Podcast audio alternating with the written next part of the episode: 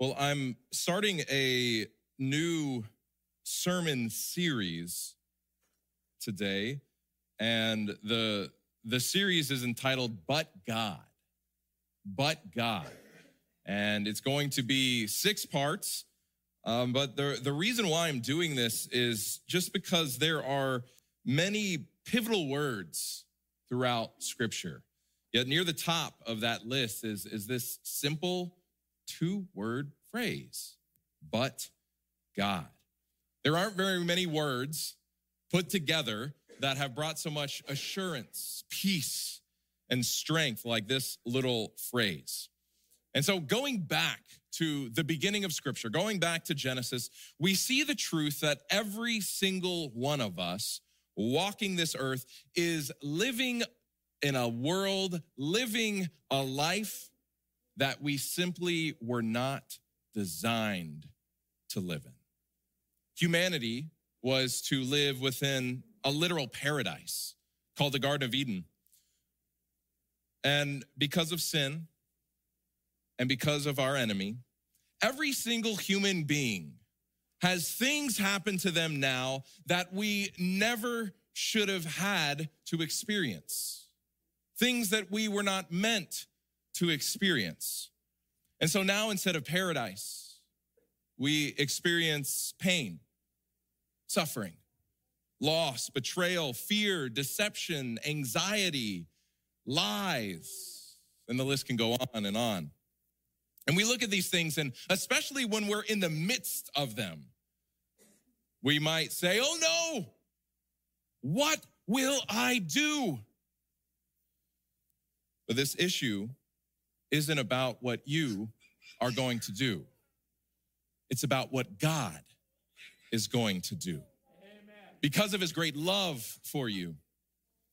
And so we go into this sinful world, into this broken life that we were never designed for. And we go into it with this amazing phrase, but God, but God. And so, to those of us who love him, whatever you are going through, whatever you are facing, no matter how hard it is, no matter how much it hurts, God will write an ending for you that will be beyond what you could have imagined or thought for yourself. And it's going to be good. Good. I like to say, even when we can't trace God's timing, we can trust his goodness. It might not feel that way while we are in the midst of something tough, but we are assured that the end will be good. And that's also why I like to say, feelings are not Lord, Jesus is. Faith is trusting the word of God over your life, regardless of circumstances, regardless of feelings. So let's begin today by looking at the very first usage of this term, but God. It comes from the book of Genesis and it comes directly from the mouth of Joseph. And he uses it two times in just a few chapters. And I'm going to look at, at both of them here with you. And then we're going to go back. We're going to lay some context, lay some background as to what led Joseph to this point and to be able to use this phrase. And so, first off, in speaking to his brothers, if you're familiar with the story, you will know how wrong they did him. If you're not familiar with the story, then I will familiarize you with it in a second. But these are his brothers he is talking to. And looking at them, Joseph said, So now it was not you who sent me here, but God. And he has made me a father to Pharaoh and Lord of all his house and a ruler throughout all the land of Egypt. And then a few chapters later, he uses this phrase again. But as for you, you meant evil against me, but God meant it for good in order to bring it about as it is this day to save many people alive. So now let's let's fast forward a bit and look at the history that led to this event. led to Joseph using this phrase. And the story, it really begins with a dream. As a boy, Joseph has a dream that all of his brothers, all of his family, his father, his mother will bow down to him. And of course, family members, especially older brothers, they're not going to be too cool with this story. We're going to be bowing down to our younger brother. They're not going to be too supportive. They're not going to be too excited about a dream like that. But Joseph has another similar dream, and he shares that one with them again. And Joseph, uh, Jacob, his, his father, is essentially like, Boy, you should probably just keep that to yourself. Why don't you go out there and play with your friends and just do some normal kid stuff? Stop talking about these dreams. Now, we know because we, we, we've seen the end of the story that these dreams really were from God. Joseph wasn't just making this up. Those dreams spoke the truth that in the future, his brothers were going to bow down to him. But there's a lesson here for us. Just because you get a revelation from God doesn't mean you should shout it from the mountaintops. Sometimes you need to just keep the revelation to yourself for some time. But Joseph, being, being young and, and immature, he just couldn't keep his mouth shut. And this angered his brothers, and Joseph had to pay the price. One day, his father sent him out to his brothers, and when they saw him coming, that unrighteous anger flared up within him. And, and they said, Look, here comes our brother Joseph. Here comes that dreamer. Now, they weren't just describing him as, as who he was having dreams. Like it, it, it was a knock on him. Here comes this, this kid who's living in the clouds.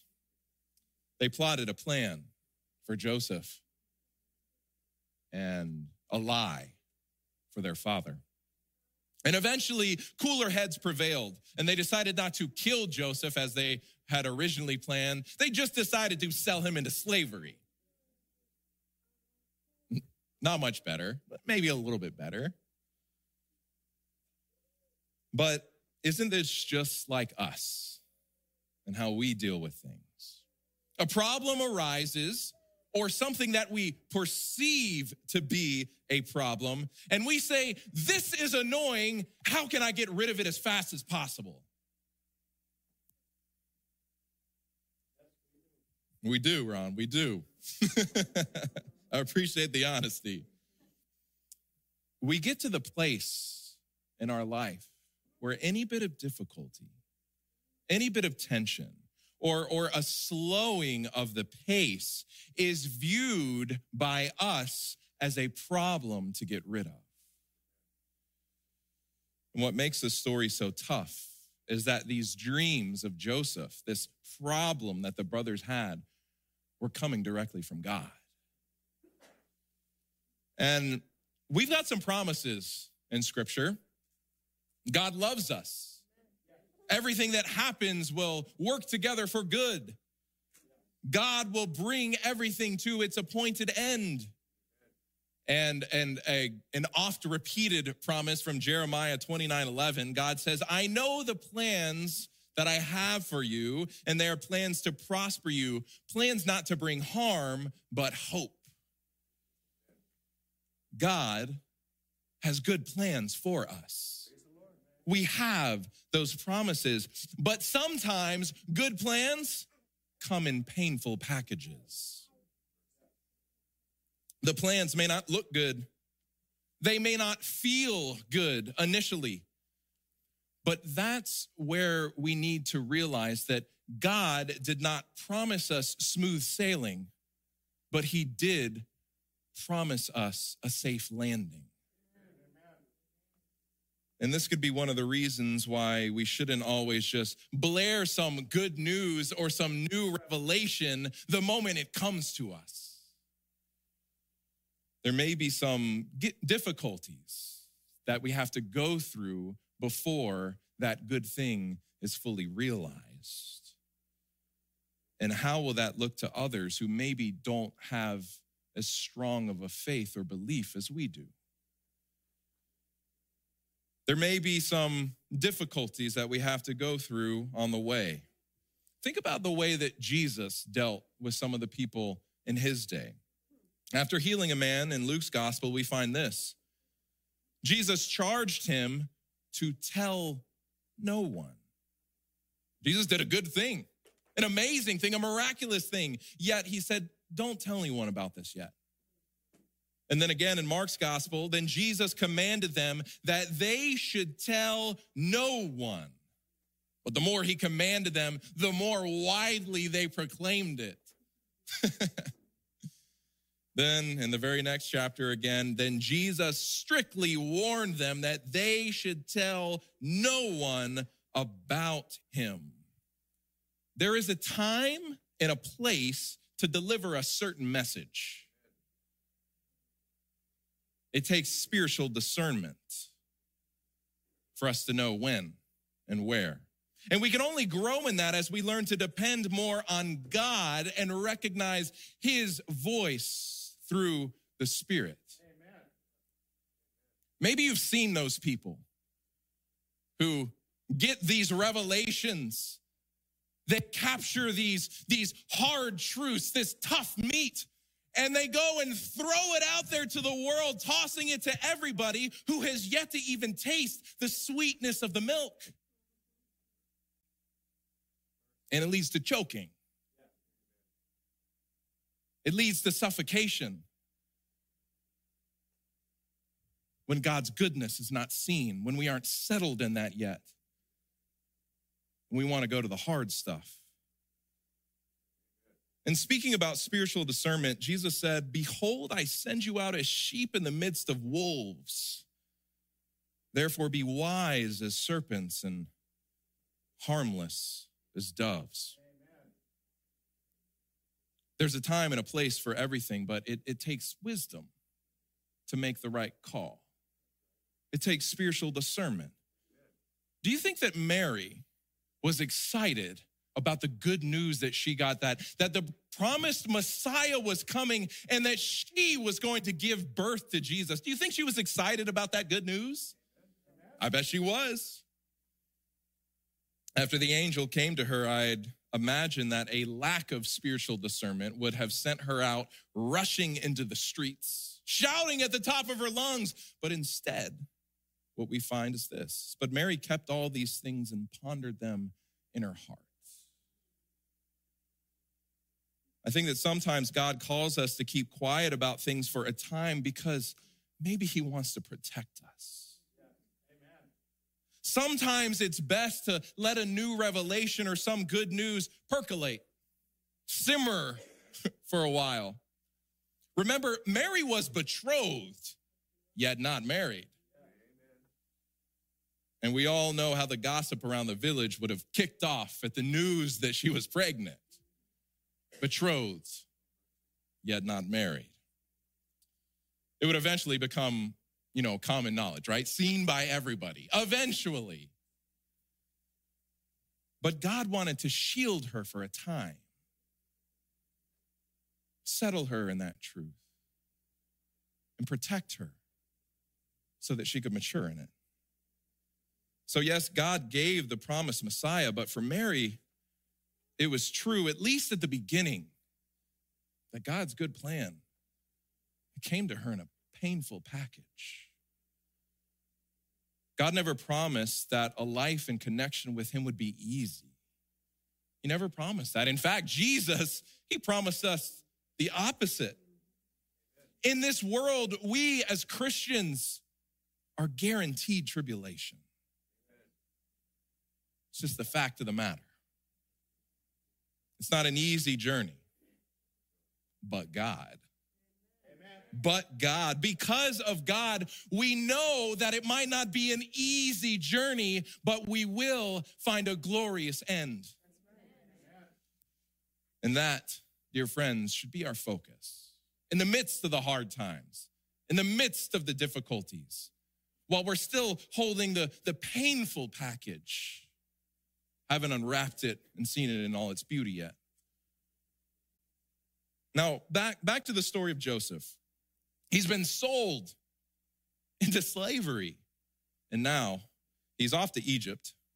And once there, he's assigned to serve in the house of a man named Potiphar. And the Bible in Genesis 39 tells us that Joseph became successful and he found favor in Potiphar's sight. And not only that, we are told that Potiphar is also blessed by God because of Joseph.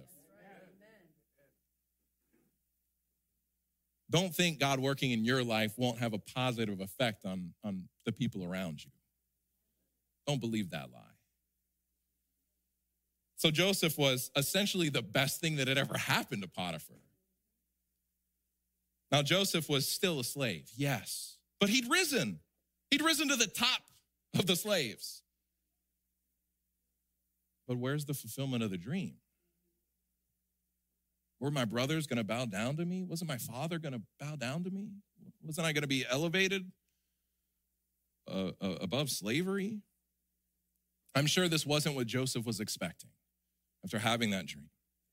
And maybe Joseph was tempted to say, What's going on here? This isn't God's will. It can't be God's will. It hurts too much. Yet later in the story, Joseph actually does say, My being here is the will of God. So it might not have looked like the will of God, yet it was. It just took hindsight for Joseph to realize it. Can any of you relate? Hindsight. They say hindsight is 2020. When you're in the midst of something, it's really hard to see the blessings. It's really hard to see God's hand in something. But when we can look back, we see his fingerprints all over the place. And we're reminded that God keeps his word when he says that he will never leave us or forsake us. Joseph is in Potiphar's house. Things seem to be, at this point, running pretty smoothly. But then Joseph gets set up. He gets set up.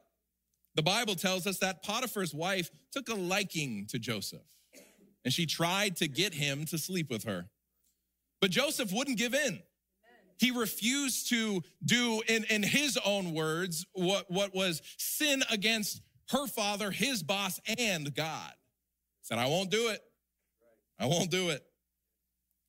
But one day, while Potiphar was out of the house, she became very insistent. Joseph ran, but she got a grab, a, a, a hold of his cloak, his garment, and pulled it off of him and used it as evidence to lie about Joseph. And when the other Egyptian men came running at her scream, she waved Joseph's garment around and said, See that young Hebrew man, he tried to violate me. Here's the evidence. And eventually Potiphar came home. And after hearing of the commotion, made the decision to throw Joseph into prison. Maybe Potiphar knew about his wife. The punishment for, for, for that would have been death, but he's thrown into prison. And again, we see that this good plan of God continues for Joseph to be held within a painful package. But as Joseph is locked away, God delivers more dreams. Two of Pharaoh's servants, the cupbearer and his baker, they receive dreams, and Joseph is able, because of God's gift, to interpret those dreams. And he interprets them correctly, and Joseph then makes a request to the cupbearer to remember him once he's released from prison. And of course, it comes true. The cupbearer is released from prison, but Joseph is forgotten about. That good word he was supposed to put into the Pharaoh was forgotten, probably in his innocent excitement of being released from prison. And for two whole years, Joseph sat in prison for a crime that he didn't commit until God brought more dreams. And this time, God went all the way to the top of Egypt. The dreams this time came to Pharaoh. And the dreams essentially gave warnings to Pharaoh about seven years of richness that were going to be followed by seven years of famine. trouble. But none of Pharaoh's magicians or wise men could interpret the dreams. They couldn't figure it out. But then the cupbearer, he remembered Joseph and he made good on his word. Little late, but he still made good on his word. He went to Pharaoh and said, Ah, I know someone. I know someone who can interpret your dreams. This story is pretty wild, is it not? It is pretty wild. Lots of twists and turns. Try to just put yourself in Joseph's sandals here. You're rejected by your brothers. You think you're going to die. You get saved, but then just sold into slavery. You rise through the ranks, but before you are slandered and falsely accused against. You're thrown into prison. You're made a promise and you're forgotten about. For Joseph, it was just one more nasty circumstance after another. For years on end, the whole time, Joseph is waiting for a promise to be fulfilled. The promise God gave him in that dream when he was a boy. And I think that this is a reminder again for us. Sometimes we've got to spend years sitting with the heartache and unfulfilled hopes before a certain promise is revealed, before it comes to fruition. Obviously, we'd like God to do things quicker, but God's timing is rarely our timing. God has a lot of moving parts, a lot of moving parts, and so many things that He desires to accomplish in other people that we know nothing about. God is preparing something not just for Joseph, but for his father's life, for his brother's lives, for every life in Egypt, and for every life in the surrounding countries around Egypt that during the famine would need to come there for food and survival. Could we blame Joseph if he only focused on himself in the midst of all this pain? I don't think we could. But does that make it right? Is that what God wants for us? God is painting a magnificent and finely tuned, beautiful picture. Though, if we're only focused on the small strokes of the brush along the way, we're not going to be able to see it in its entirety. And here we are back to the story. Joseph is finally, after years, brought out of prison. And Pharaoh said to Joseph, I have had a dream and there is no one who can interpret it, but I have heard it said of you that you can understand a dream to interpret it. And I absolutely love Joseph's response here. So Joseph answered Pharaoh, saying, It is not me. God will give Pharaoh an answer of peace. Just let that sink in, dear friends. Think about that. During all those hard years, that boy who has now grown into a man, even though life and circumstances were extremely hard, Joseph kept his faith in God. Whew. And so Joseph, he interprets the dream. And Pharaoh is so impressed that he places Joseph as second in command over the entire kingdom of Egypt.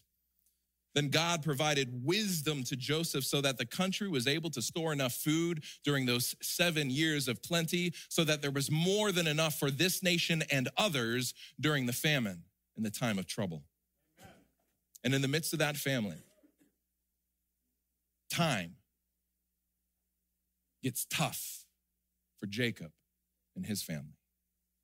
Jacob sends his sons, Joseph's brothers, to Egypt in order to bring back some food.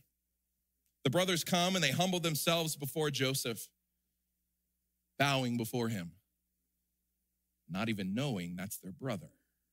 You know, he's probably got some makeup on his face, his hair's grown longer, he's probably got a headdress on. He's no longer a boy. They don't recognize him. And after learning from them that his younger brother Benjamin is still alive back in Canaan, Joseph demands that they go and they bring him back so that he can be assured that they aren't actually enemy spies. So Joseph, he, he grabs Simeon, one of his brothers, ties him up and holds him and says, I'll send you some grain on your journey, but come back with Benjamin if you want Simeon. And eventually they do come back with Benjamin in tow. And Joseph prepares a banquet for them, but he plays a bit of a trick on them here. He seats them around the table in accordance to their birth. This amazed his brothers. And as they departed, Joseph wasn't done with his sneaky plans. He stashed his silver cup in Benjamin's grain bag. And as the brothers were leaving Egypt, Joseph sent some of his soldiers after them, searched their bags, and found the silver cup and baby brother Benjamin's back. And the brothers are all absolutely terrified. They're worried not about themselves, but about their father. And this is where the story turns because they remember how their lie to their father about Joseph broke his heart, and they are fearful that if they have to go and tell him something similar about Benjamin, that it might break his heart and break it in finality, kill him with sadness. Joseph, in seeing that his brothers have truly changed through the years, he breaks down in tears. The story the tone changes. And Joseph said to his brothers, Please come near to me. So they came near. Then he said, I am Joseph, your brother, whom you sold into Egypt. Imagine what must have been going through those brothers' minds in that moment. I'd be willing to bet that the older brothers are terrified. I'm sure they thought their life was over. Their heads were about to be removed from their bodies. And I'm sure that the enemy was there in that room whispering in Joseph's ear, Now you've got them. Now you can repay them for all the wrong that they've done. Revenge is here and it's gonna be so sweet. Yet, this is where the power of that two word statement comes in. But God.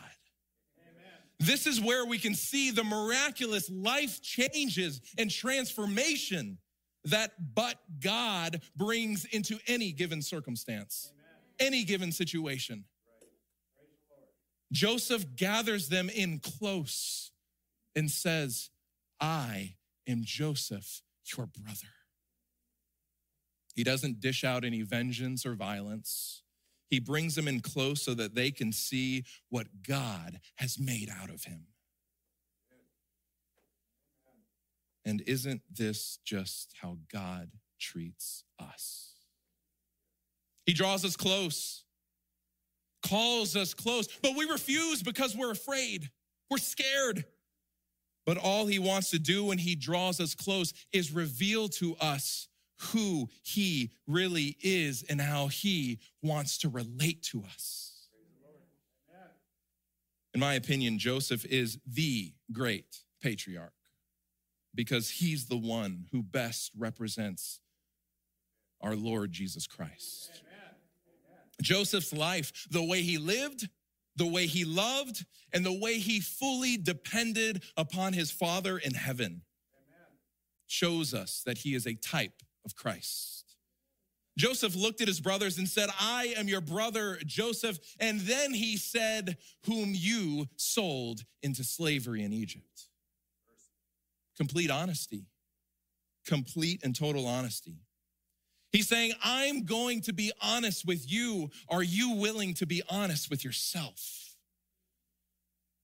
What God is trying to say to each one of us is just the truth. Look at what you did. Look at what you did. And then I'm going to show you what I did. He's going to be honest with us, and he wants us to be honest with him. He'll point out what we've done wrong, yes, but not to beat us up, not to hit us over the head with a hammer, but instead to bring us to a place of self honesty where we can look to him for the provision that he offers This is what the gospel is all about. It's taking the focus off of ourselves and placing it upon Jesus. It's the reminder and the call to look at what he has done instead of what we have done. So often I see Christians who live in a state of fear and distress because they think about standing before the great white throne judgment and they wonder if they'll be found wanting because their works just don't add up right and the balance doesn't tip in their favor. They approach God with fear and uncertainty. But I look at this story and I think of God saying, Look at what you've done. There aren't any secrets here. I've seen every bad thing you've ever done, yet I love you. I have chosen to accept you despite what you've done. Because of Jesus, you can relax now and let me provide. You can come boldly to my throne because I have adopted you as my child. Do y'all realize that? Do you believe that? Do you believe God's word in Ephesians 1 3 through 8? That while you were still sinners, before the foundation of the world, God chose you. He predestined you for adoption into his family as sons and daughters of the king. And this is why in Hebrews we are told that we can go boldly to the throne of grace. Because it's not our boss sitting on the throne, it's not some angry old guy sitting on the throne, it is our daddy. That's what Jesus called him. Abba, Father. We are his sons and daughters, and we can go to him. It's the parable of the prodigal son. And we don't get it. The youngest son didn't get it. He said, I am unworthy to be called your son. Take me as a servant. The older son says, What are you doing here, dad? I've been here the whole time working for you, working my hands to the bone. And the father's response to both of them is, I did not want a servant, I wanted a child and the enemy and the other country, young prodigal son, who hired you on, who changed your identity and said that you were a slave. Uh uh-uh, uh the whole time, the entire time you were gone, I saw you as son. God wants children. God wants children. This is the love of God. God says, I know what you've done, but more importantly than that, it's what I've done. My love overcomes and overrules your failures. I will bring you to such a renewal and transformation that your failures will be remembered no more. This is the good news in Genesis. In Genesis. Whew. Next week, we'll go a bit deeper into the story of Joseph and we'll see all the ways that he was a type of Jesus with a sermon entitled Christ in Genesis. But for now, as we close, I'd like to start a new practice at the end of each of my sermons. I don't want us to get uncomfortable with the idea of just receiving a good word on Sabbath morning. I don't want us to get just so comfortable with calling ourselves Seventh day Adventists that we forget that we are called to be seven day Adventists as well. I want to offer you the opportunity to practice something throughout the other six days of the week.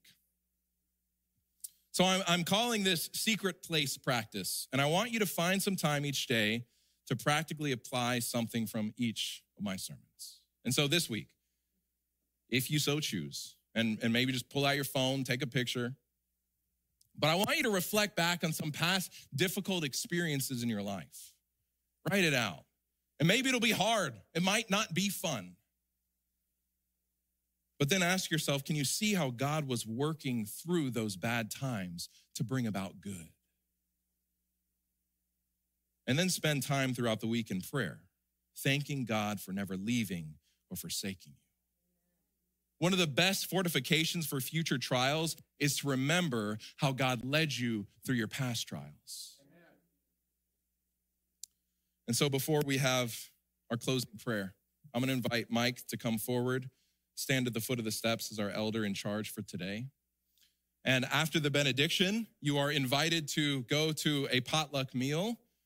But if there's anybody here who has any specific burdens, any special requests, maybe you have a praise that you would just like to share, then I want to invite you to come forward, speak with Mike or speak with myself, and we would love to just listen and then lift your petition, lift your praise up to the throne of grace. Let us pray. Our loving, gracious Heavenly Father, Lord, life is not easy in this sinful world. Life can be hard, it can be difficult, it can be stressful, it can be hurtful. But God, but God. Lord, we thank you for that phrase. And not just for the phrase, but the truth behind it that you are the God that never leaves us or forsakes us. You are the God that is there, not just beside us along the way, but through Christ and his spirit in us, giving us strength when we are weak, transforming our hearts when we need it, renewing our minds when we need it, pushing us forward. And Lord, we just want to give you all the glory, honor, and praise. And I pray that for each one of us, no matter what we are facing, no matter the hard circumstances that come our way, that we can remember this phrase, but God. Know that it's not the end of the story. And learn to trust more in you. Place all of our belief in you and in your power and in your word. Lord, we want to become more like you. And we know that it will happen because you've promised it. So we just accept your spirit into our lives. We invite you to continue speaking to us, continue leading us. And Lord, may we go out into our communities, into our homes, into our workplaces, like Joseph, representing Jesus, having a positive effect on other people's lives because we are allowing your light to shine through us. Lord, we claim that. We believe it and we're going to walk it out because you've said it's true. So, Lord, we bring all this to you and we thank you for your love. And we thank you for Jesus. And it's in his precious name that we pray. Amen and amen.